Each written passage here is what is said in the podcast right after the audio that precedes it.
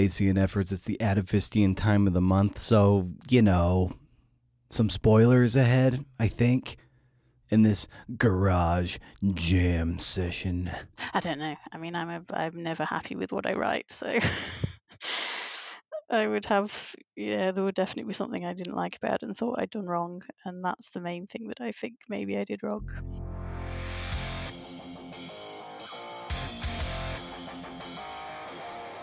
Oh, CNFers at CNF Pod, the creative nonfiction podcast, a show where I speak to badass people about telling true stories. I'm Brendan O'Meara.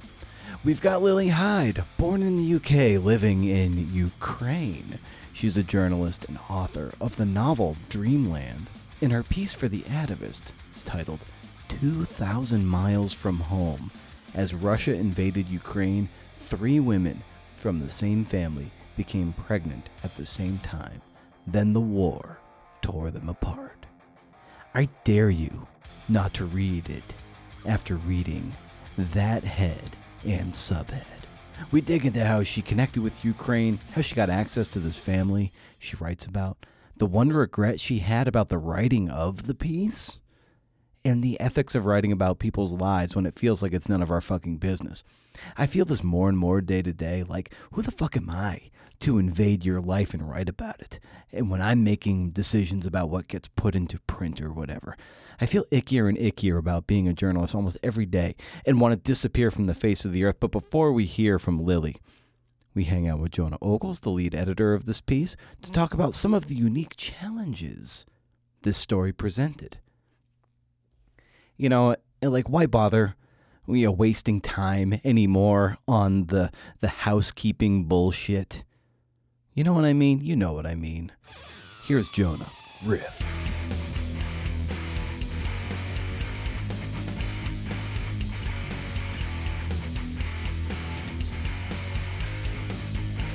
It was the I think it was Rilke who you know he wrote something like uh, you know letters to a young writer or mm-hmm. something to that extent. And you know, a lot of times, uh, even on, on, this podcast, we're always like trying to give advice to, or just um, you know, pointers or little things to make writing better. Um, but I want to like flip that on its head a little bit because you know you're on the editor side of the table, and like if you had to write something of like letters to a young editor, you know, what uh-huh. might you say to a young editor, you know, who you know just to to to work on that side of the craft? And it, it's tough because I mean, there's sort of there are a couple of ways to answer that. I feel like the thing that's giving me pause is that I, I think it's very rare for editors to be in a position where where they have a ton of time to actually edit you know because yeah. because of the state of the business these days so that that makes it more difficult because the sh- the short answer is just spend time with the story you know sort of move through it as as slowly as you can or as you need to. Printing stories out which I, I don't do a ton anymore but printing stories out um, is a is a nice way of slowing down.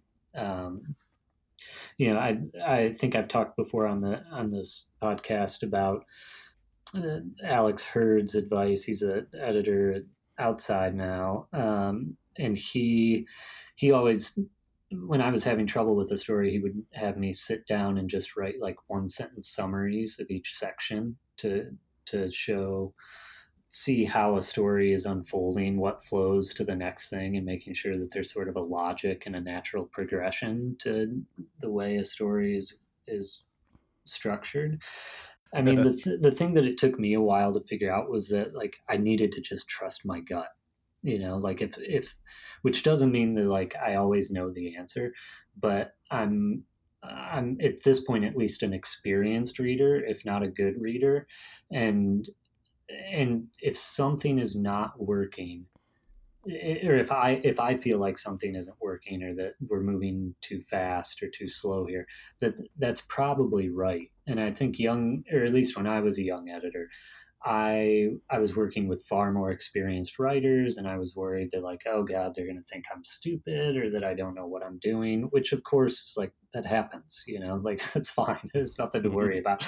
Um, but I I sort of pulled my punches, so to speak, because I I wanted to just kind of like keep the writer happy and and tell them they were doing a great job. And that's not always in service of the story. You know, certainly tell writers when you think something is really working. They they love to hear that. Um, but but just listening to my own gut tell me this is right, this isn't, and then opening a conversation with the writer to to figure out why it isn't working. Yeah, and that's I think the key part. But in as you've mentioned before, it given that editors are just flooded with so much stuff, they can barely do more than copy edit half mm-hmm. the time. So there's often no time to have those conversations. But that's where you're in the f- fortunate position of often having a lot of runway between publication and uh, and drafting uh, of pieces where you can have that dialogue with people, where you might even be able to say, "How about you experiment with this?" Try it on for size. If not, we can go into the back room and get you a new pair of shoes. Like it's like try this on, see what works, and then we'll we'll work. It's that dialogue that you always talk about. Yeah, yeah, and I mean the strategy I had when I was at Outside and and found myself with less and less time to to devote to features. I mean, I, the deal I kind of had to make with myself was that short pieces I was going to be a copy editor for them. You know, I, I was going to try to like, especially like the online stuff, news stories, the smaller service pieces. Like, you want it to be a functional story. You don't want readers to be lost in it. Um, but beyond the narrative, that, the narrative arc of this review of ski boots, eh, I just I don't know what's going on here. Yeah, exa- exactly. You just you just had to deal with that stuff as quickly as you can. You know, um, and then you try you try to carve out the space to still give those those features uh, sort of the attention that that they deserve and spend a little bit more time on them. And I think that's why I mean you hear book editors talk about this like they don't edit at work. You know, they they edit at home or on the train or you know whatever works for them, but it's outside of normal business hours. And I I think for magazine editors today, you probably have to think about doing stuff like that. And there there are times even like with my you know much more relaxed publishing schedule where I'm still aware that like a day will be particularly busy with kind of admin type stuff and I need to wake up early to you know give a an hour to the story or do it just before I go to bed um, you know just like finding finding that little space to to be able to edit the story when you're not thinking like okay i have a meeting in 15 minutes i'm just going to get through like one section of this you know like that that's where a story the editing process starts to suffer a little bit.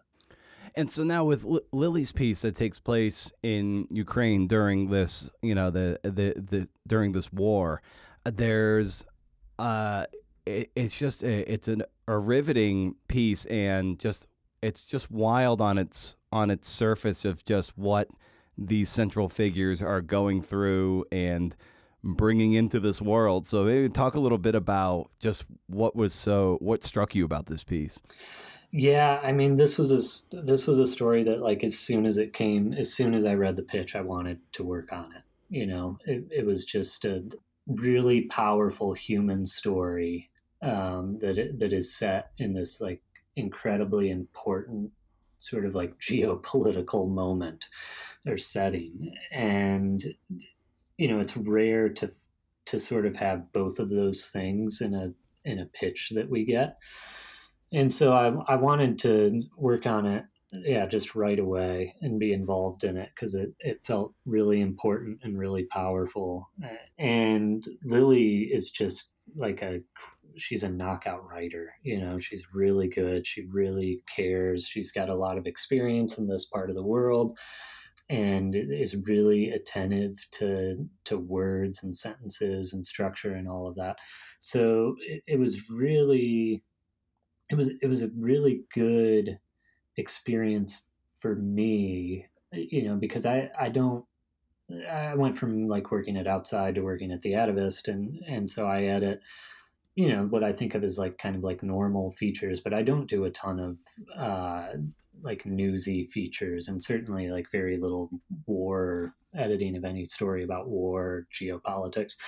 So it, you know, there were there were things I learned from in the process. You know, like I I was sort of editing it, editing it for pace and trying to keep the story moving. And, and one of the more frequent notes Lily would send me was like, "Hey, I I want this paragraph in because it it shows." how sort of disorienting the life is uh, in the middle of, of this conflict and you know that's that's not something i necessarily always have to think about in, in other stories you know so it was a good lesson for me and like okay we can tell the story faster but maybe it's it's good to slow down in certain moments and really let um, some of that like nuance and complexity really sink in for readers. And what struck me about the the piece too that I wanted to ask you about is given that there are, are young there there are babies that are brought into this conflict across uh, generations and, and, and and family and borders. And uh, you know you're a dad of young kids, and I wanted to kind of get your sense of what the, how this piece resonated with you, given that you're the father of you know two young kids? Yeah, it's heartbreaking, man. I mean, I'm, there are uh, there have been multiple times editing this story where I've just kind of like sat back and had a good like five second cry, you know, yeah. um, because uh, you you I mean, this is the power of storytelling, right? You you arouse empathy in in the reader, and you get them to imagine. You want to tell it in such a vivid and descriptive way that you get them in that space.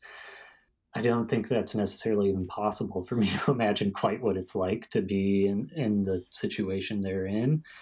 But the, the glimpse of it that I can summon is terrifying. And, you know, I, I don't, I'm in awe of sort of their their strength and, and, sort of their resilience, their ability to to still function and, and love and and you know be devoted parents and children because you know I have a hard enough time when we have like a bunch of appointments and mm-hmm. kind of a chaotic day. You know, I get all kinds of grumpy. um, but but here here are these families faced with much more catastrophic potential consequences still finding a way to sort of you know to to love each other and that it's it's really kind of heartbreaking and and powerful yeah, and what you said a moment ago about arousing empathy in, in the reader, I think that's a really good way of uh, of not categorizing, but like as as a writer myself, sometimes I wonder like what's the utility in probing into people's private lives and telling these mm-hmm. stories, which seems like for mainly the gain of the the writer and their own prestige and their own career. And like, doesn't it seem, I don't know, just uh, it doesn't it seem rude to be probing yeah. in that way? But that's kind of what journalism and narrative journalism and stories of this nature do. They illuminate things, and uh, I think you said it very well in that you know when these stories are done well with the right degree of focus, they they arouse empathy and shine lights into corners that otherwise might not get them. And maybe that's a way to get out of your own head when you feel like, oh, do what business do I have to be probing into these people's lives? Yeah, yeah, I, I hear you. I mean, there there it's something I've wrestled with kind of throughout my journalistic career. That, yeah, that you know, like yeah, it, it's a little voyeuristic. It's it's um, it sometimes feels exploitative, um, and you you try, you know, you try if it's blatantly that, uh, you know, you should take a look at whether or not it's a story you want to tell. But but I hope, and I think this story is a perfect example of this. It, you know, they're like you were saying, you, you tell it because it's going to help people understand something in a in a deeper and more profound way and and you hope that that results in like I don't know, maybe it's too grand to say like a, a better citizenry, but but you know, you, you hope you're that your readers are processing this and walking away changed in some in the for the better in some way. Um, I think you've got to hope for that as a journalist. Uh, otherwise, you're you're kind of otherwise it is just exploitative. But uh, but I think when it's done well, and I, and I think Lily's story is an example of this. It's it's more powerful because it is true. You know, because because you're seeing you're seeing the real the real life consequences of a series of decisions or actions, um, and that. Even even in remarkable pieces of fiction, they don't have that. They have that same emotional power, but I feel like it's missing something that that true stories have still. Yeah, and I think I think uh, you know as we as we kind of like you know wind wind down here, but, but about her piece, what I get I get the sense too, and this doesn't happen too frequently. At least what I've read with various atavist stories over the last few years, it's like it ends, but it doesn't feel like an ending. Mm-hmm. It, you know, because at the very not to uh, give too much away at the point, well, I always do a spoiler alert thing. It's just, but like it ends with you know, uh, uh w- you know, with the with the the young man like basically it, enlisting and like yeah. so it's going to go on it carries on yeah i know i know yeah this is one of those stories where like the ending it's not um, it's not tidy, you know, and, and it and it can't be um, because of just kind of the the war is ongoing. you know, these people's lives are ongoing, um, but it, it's a lot of stories I edit and and I'm just kind of like, oh, okay, you know, like this is this is a solid story, and this was one where like you know you keep getting you keep reading news about Ukraine and like uh, this this town where uh, much of the story takes place, you know, was bombed recently, and while while we were uh, in the production cycle for this story, you know, and it like the hotel where Lily had stayed at was hit, um, you know, and like I've worried about uh, Maxim and Lara, the the characters who were have moved to that town. And it's it's you're right it's very much an ongoing story. It's it's kind of like the end of a of a chapter, um, but there there's still you know these people are still in it. They're still living it. And um, uh, which is a maybe it gives the story more power. Maybe it makes it more important. I don't know. But it, it's it certainly gives me kind of an uneasy feeling to know that it's you know we've just we've just told one part of their story and they have they have this whole thing ahead of them well, awesome, Jonah. This is this is great as always. So thanks for carving out the time to kind of tease out this piece and uh, dig into some of the nitty gritty of what it means to be on your side of the table. Yeah, my my pleasure. Always always really fun to catch up and and talk about stories.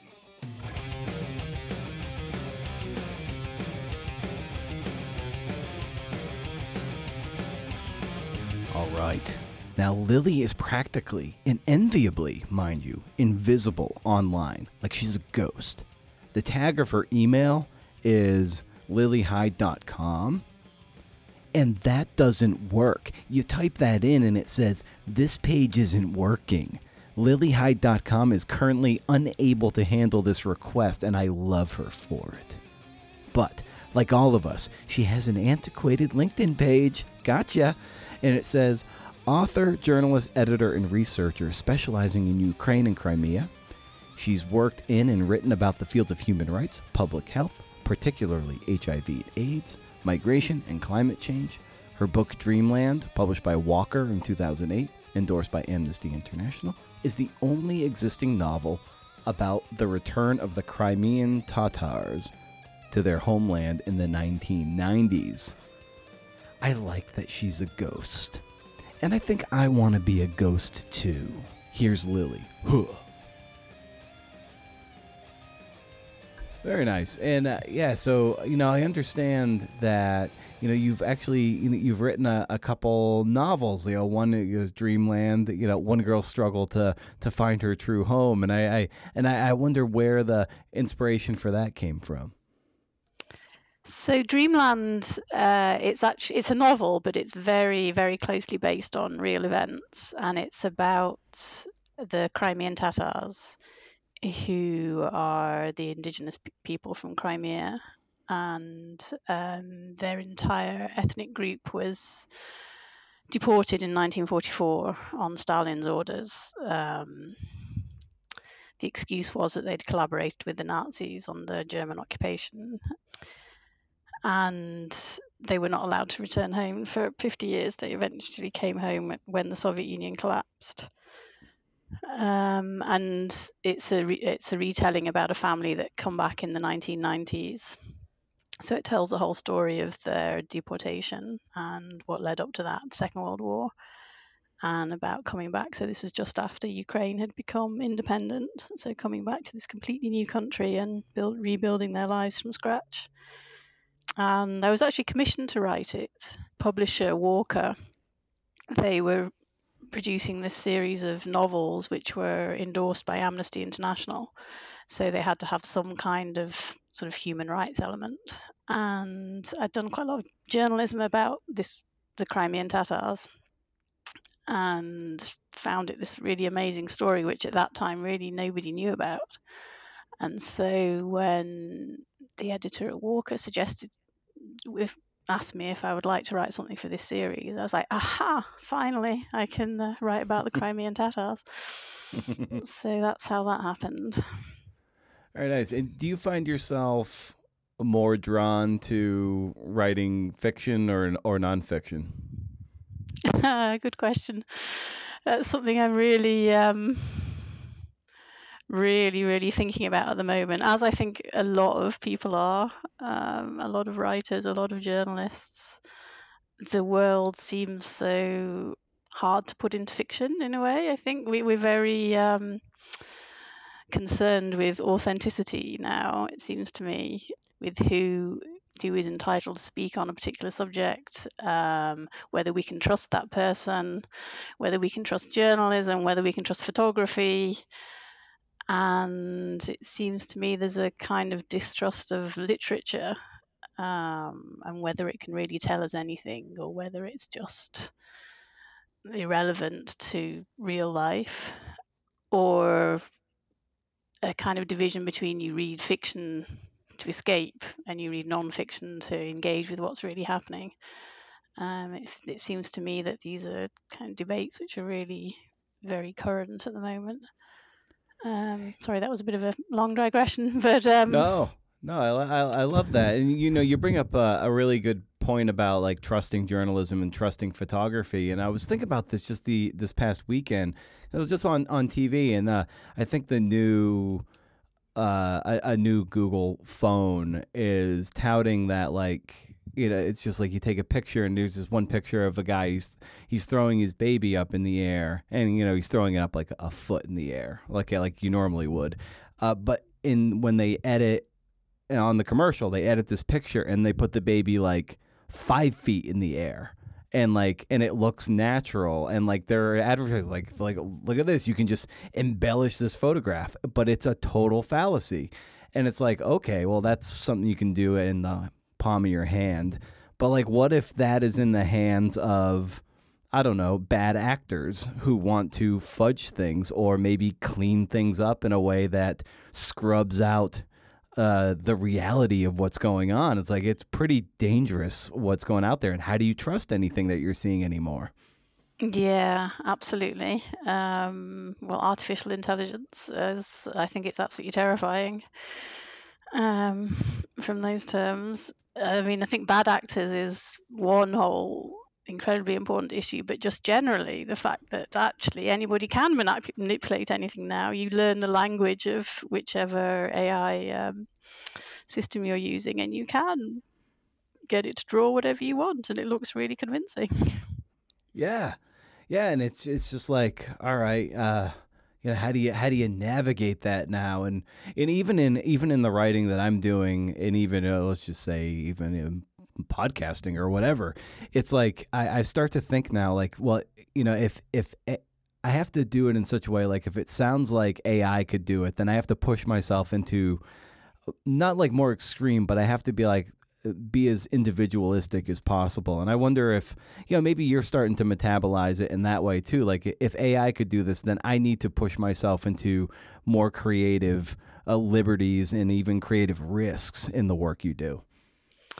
Yeah, I was talking to uh, my brother about this. He's a um, composer. Um, uh, I was talking to him about this a couple of days ago. We we were saying exactly this that maybe people are going to start much more valuing things which are obviously homemade or obviously um, individual, so less polished, more kind of like I don't know, punk zines or something. You know, Yeah. we're going to turn our backs on, especially in photography, uh, we're going to turn our backs on this really glossy, aesthetic um, kind of photography, which I think would is way overdue. I mean, when I look at war photography now, I hate it. It's there's this aesthetic of war photography, you know, this really saturated grey color, and it just makes everything look fake to me. And uh, on your uh, on your LinkedIn profile, you know it says you know author, journalist, editor, and researcher specializing in Ukraine, Crimea, and the former Soviet Union. So I have to ask how you got involved in that uh, that area of study. Uh, well, first of all, I'm a bit horrified you looked at my LinkedIn profile because I haven't updated it for about the last five years. You're very hard to find online. Like I, I couldn't find much. no, no, I don't really like having an online presence. Um, um, and yes, I would change that former Soviet Union for a start, um, because I think to these days to lump those countries together into something they were 30 years ago is um, not really correct. Uh, but I got into it completely by accident. I wanted to te- live abroad and travel abroad. I went to the Czech Republic and got a job teaching English. And um, it just happened that my students were Ukrainians. And honestly speaking, I'd never even heard of Ukraine before. I mean, this was in the 90s, so I guess I have kind of an excuse. And they got me interested in Ukraine. I was offered a job in Ukraine, and um, yeah, I got a job contract for I think it was for six weeks, and um, that was uh, 20 years ago. You know, tell us how you arrived at you know the story and and uh, and found you know the people who are central to this story. Um, I found them. Uh, it was sort of by accident. Um, so the family come from this village Ridkodub, which is very close to the Russian border in East Ukraine, um, which was occupied uh, when the war started in, in uh, when the Russian invasion started in uh, 2022, uh, and it was liberated in autumn. And at the end of last year, I was traveling with a um, a health project of mobile clinics. So the, these vans, which were going to frontline territories and liberated territories, to bring healthcare to these places because you know nothing was working, no hospitals, no clinics, no doctors, no pharmacies, nothing. Uh, so we were traveling to these villages with um, a small team of doctors and nurses, and also bringing some humanitarian aid. Um, and I was just talking to people in this village, Ridkodub. Um, the morning we went, the, the kindergarten had been bombed and hit, and everybody was, um, yeah, somewhat upset about that. Uh, but they told me that there was not just one, but two newborn babies in this village where there was no electricity, no gas, no water, no nothing. And I was just, how? And then it turned out these two babies were in the same family, but two generations of the same family. and then it turned out that the younger couple with this baby had actually had to do this gigantic journey all the way through Russia to get back, and they'd come back like a week before I arrived. Um, and I met Maxime, the, the young father, on that first visit. And yeah, it just seemed to me such an amazing story. And then I actually went back a few weeks later and met the family, the rest of the family. And then I had this story and was thinking, what on earth do, I, do I do with this? It's way too big for a, a you know, just a usual feature. Um, and so I sort of sat on it for a couple of months thinking, how on earth do I tell this and do it justice? Um, hmm. And then, yeah, I started pitching it around, and I'm really, really happy that Atavist took it because I really don't know where else I could have published such a, well, what seems to me such a big and complex story. And it was great to have the space to get into the whole sort of complications of what it's like living under occupation, how you can get out from this uh, situation, and and the, the, sort of complexities of what what turned out to be the complexities in this family um, with the third baby uh, and the mother who um, um, who turned out to be I don't want to say pro-Russian, but anyway, there was conflict within the family as well about what side they were on in the war. And uh, trust is always hard to.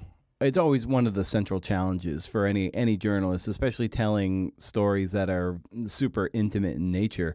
So, for for you, how did you uh, ingratiate and earn the trust of your central figures?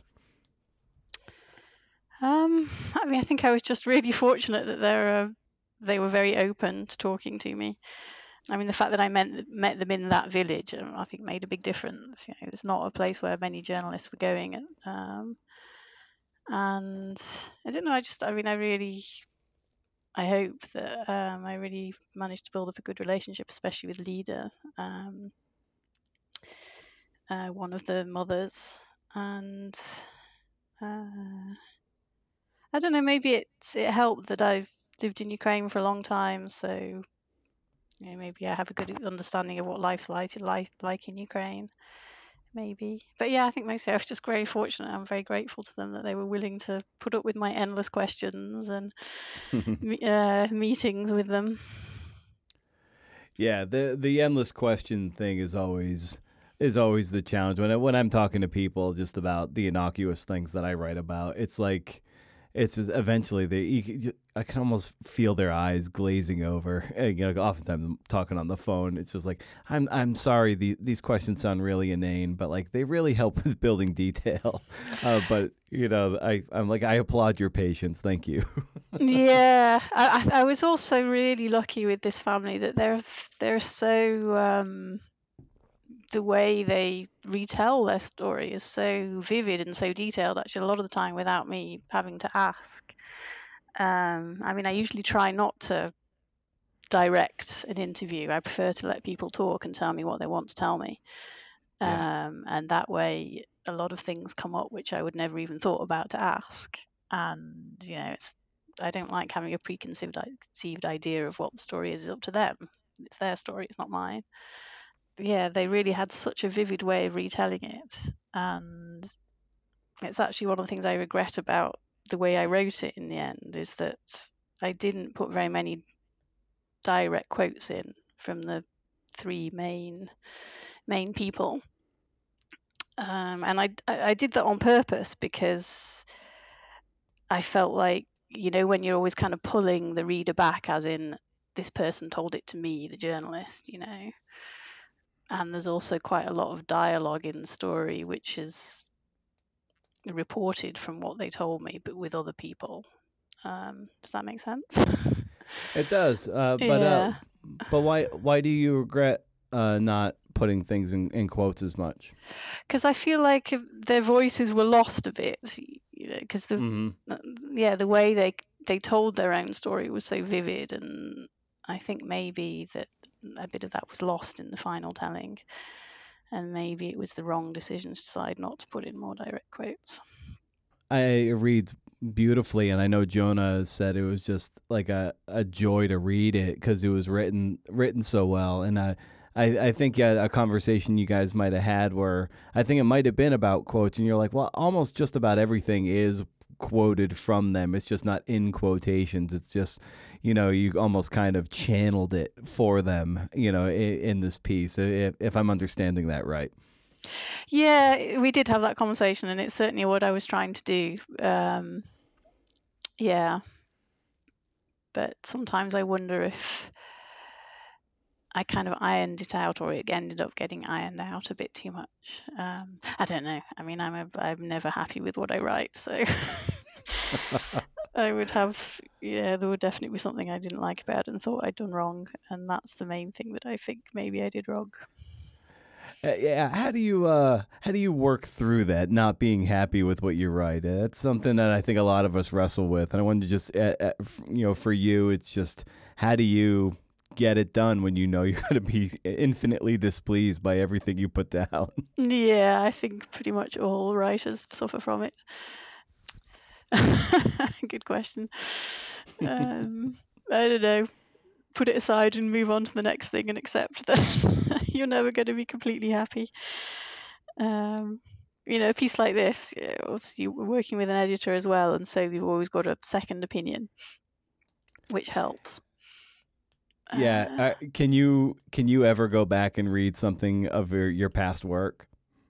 Yes. Uh, I mean, if a long enough period has gone by, I quite often go. If I go back, I'm often quite pleasantly surprised about actually how it's not that bad. Like, um, like the book Dreamland. I actually wrote that more than 10 years ago and I went back to it quite recently because there was something there's something in there that I want to refer to in my new back and new book and um, I was reading it I was like actually this this, this is actually quite good so that was that was nice uh, the ending to me struck me as like it wasn't as clear clear cut because it's very clear that the story continues. You know, for Maxime.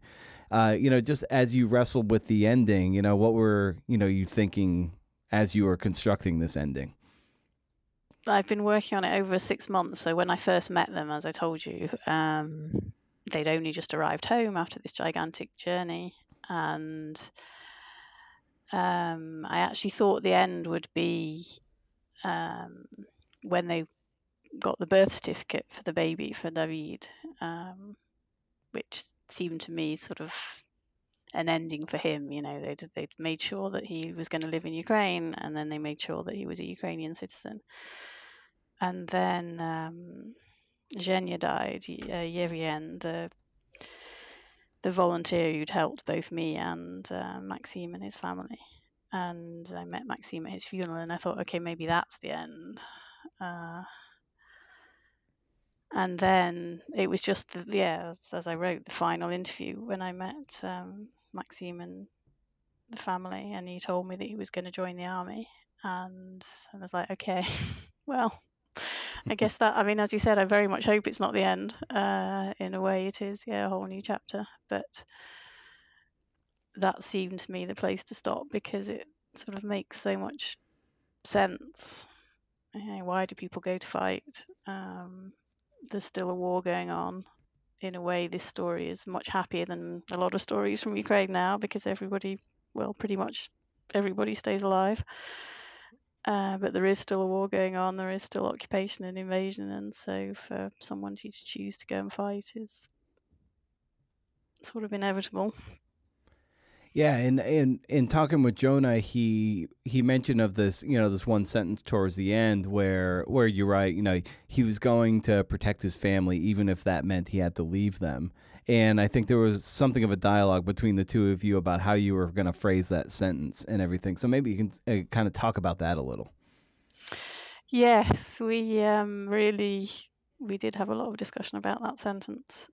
In Jonah's objection to that sentence was uh, that of course nobody can know what's going to happen.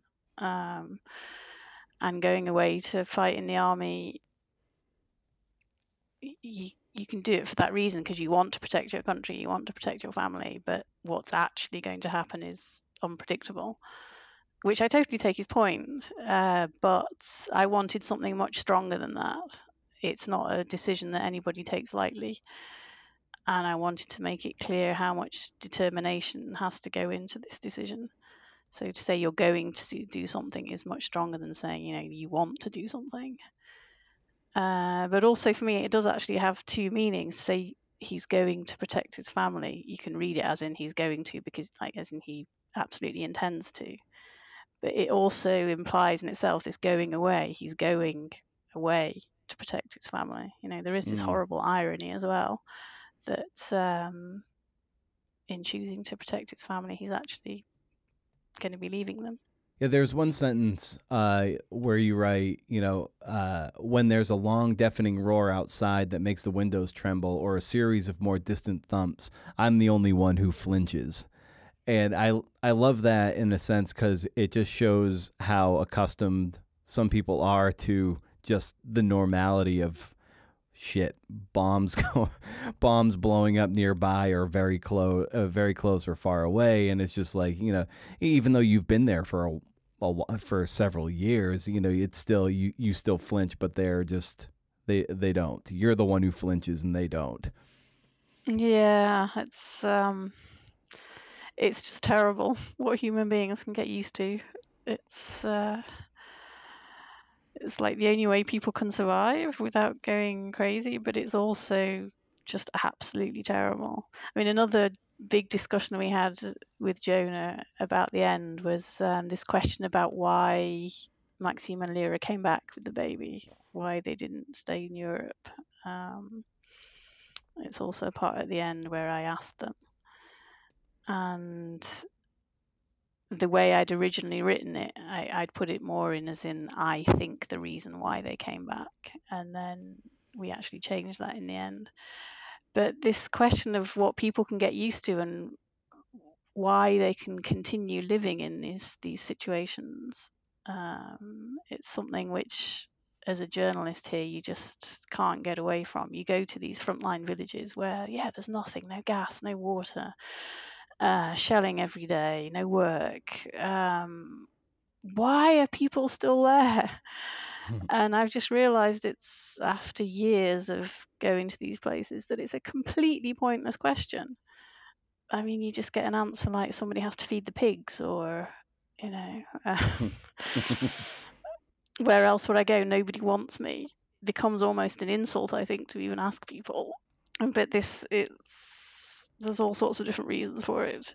But partly I think it is, of course, that people just get used to get used to what's happening. And you could say that about the country, that Ukraine has now pretty much got used to the fact that there's a war going on and nobody knows when it's going to end, and the world you know, everybody was interested in Ukraine for a while, and now they're all looking at Israel and Palestine, and soon it's going to be the next war somewhere else, and it just we just get used to it. yeah. Yeah, as someone who is right, you know, I mean, you are there on on the ground, you know, in the in these villages, and you know, what dismays you when you look outward at, say, maybe the more mainstream coverage of what you might read versus what you're experiencing and what the people around you are experiencing, like, you know, day to day. I mean, what really dismays me now is how everybody's forgotten about Ukraine. Uh, I mean, I understand that it's inevitable, but it's still, yeah, it's dismaying because Ukraine needs international support in this war, and if it loses it, then um, it's going to be a disaster.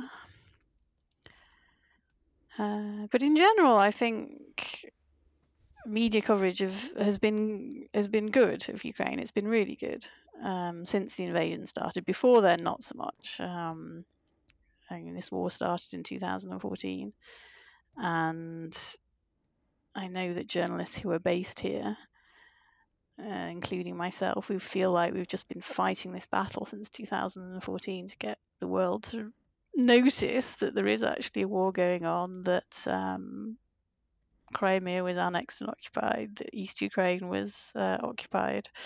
It wasn't a civil war, it was Russia. Um, and so, in a way, it's it, it was sort of huge relief that the rest of the world woke up to this fact, at least in 2022. Yeah, what are the the nature of the conversations you have with fellow foreign correspondents uh, there in Ukraine? well, we don't have many conversations these days because we're all so busy, to be honest. um, mm,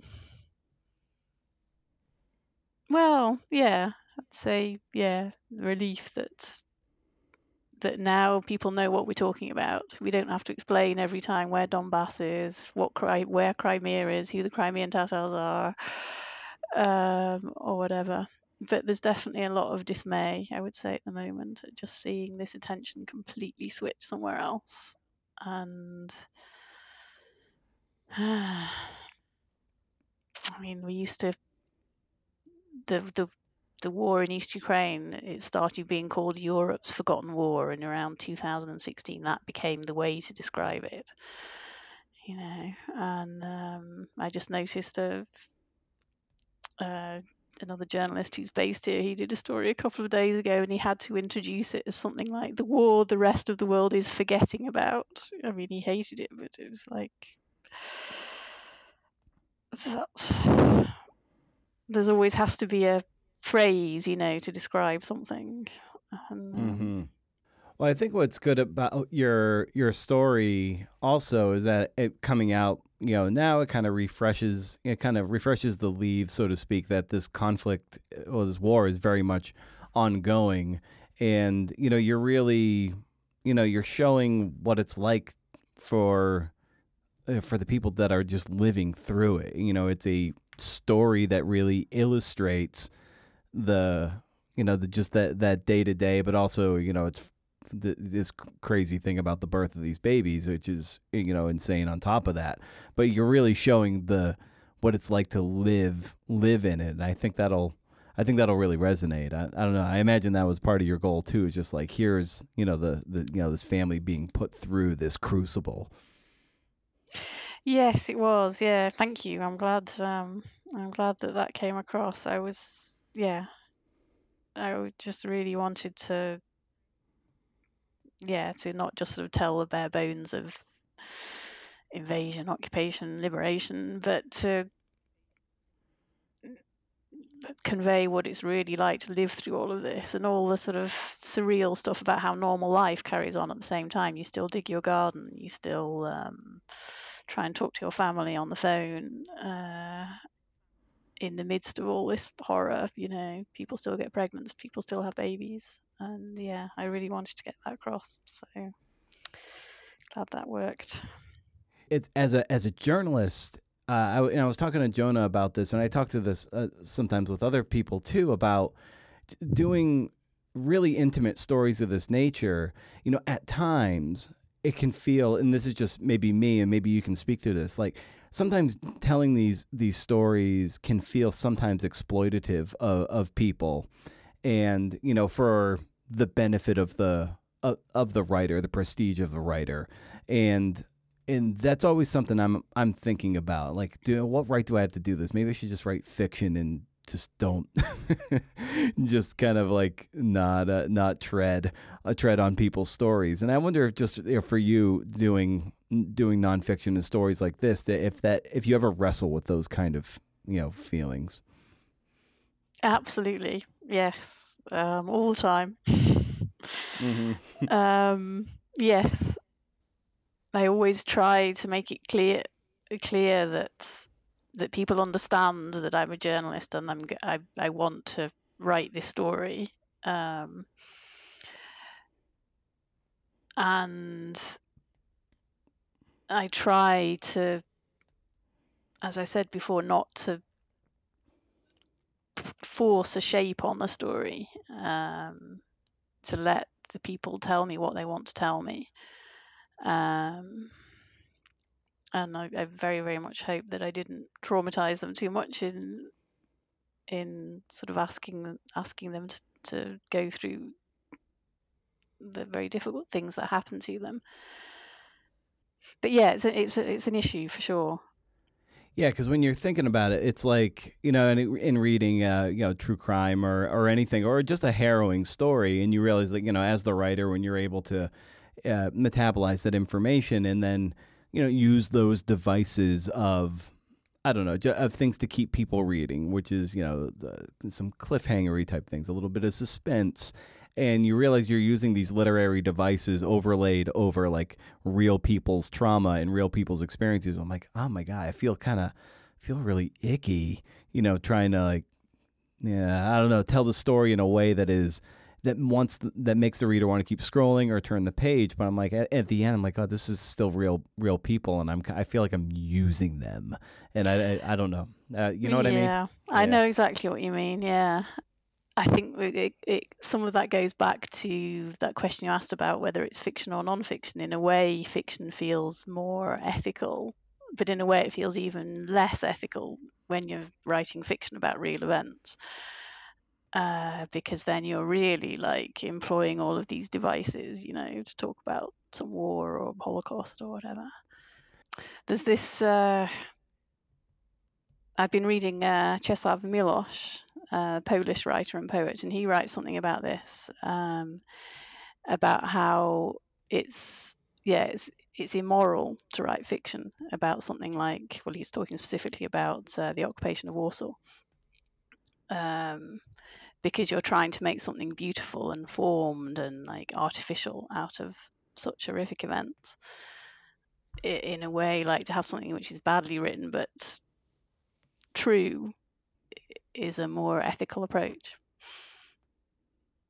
But on the other hand, would anybody read it if it was badly written? So I don't know. yeah. God damn. Lily, why do we do this? well, because it's interesting. And it's, uh, I don't know. I mean, when I was young and naive and went into journalism, I had this strange idea that it would, you know, change the world, which um, clearly isn't true. but I think you do get seized by a story, right? You get you get seized by something which f- feels to you so amazing and actually important that it's I mean like this family, the story story of the family from the Atavist story. Um, before I even knew that I was going to try and write it up somewhere, I just told everybody about it because I just thought it was such an amazing story. And that's what people do, right? Even if they're not writers, they still tell stories all the time. They tell each other stories. Well, I, Lily, I want to be mindful of your time. You're at the end of your day. I'm at the start of mine, so I want to let you be able to power down as best you can. Uh, as I like to bring these conversations down for a landing, I always ask the guest for a recommendation of some kind, and that can just be anything for the listeners out there. You know, something that you're excited about that you think that maybe you can uh, enrich someone's life with something uh, that you're enjoying, be it a be it a book or a, a brand of socks or a brand of coffee. It's uh, totally up to you, Lily. Well, I, I mentioned I've been reading Czesław Miłosz, and I would really recommend this book, The Captive Mind, which is it's about writers and uh, totalitarianism. Specifically, it's about writers living under the Soviet um, regime in Poland after World War II. Uh, but it's where the comment I mentioned comes from, the one about whether it's not immoral to write fiction um, about horrific historical events. But uh, I, am finding it really fascinating and also a real kind of lesson in how to write narrative nonfiction, some of it. Um, so I would really, really recommend The Captive Mind, Czesław Miłosz. Fantastic. Well, Lily, I'm so glad that you went down the writer path, became a journalist, and so we could write, uh, read, uh, you know, the amazing stuff you're coming up with, uh, especially with this this piece that you did for the Atavist. It's an incredible piece. So I just thank you so much for the work you're doing and for coming on the pod. Well, thank you for inviting me. It was great to talk. All right. Thank you very much, CNFers, for making it this far. Thank you to Jonah and Lily for the time. I don't have a parting shot today because, like, who cares, really? It doesn't matter. Nothing I say matters. We're all just molecules, man. You know, my goal for heading into this week was to be more positive because I have a tendency to shoot myself in the foot and be my own worst enemy. And it made me more negative.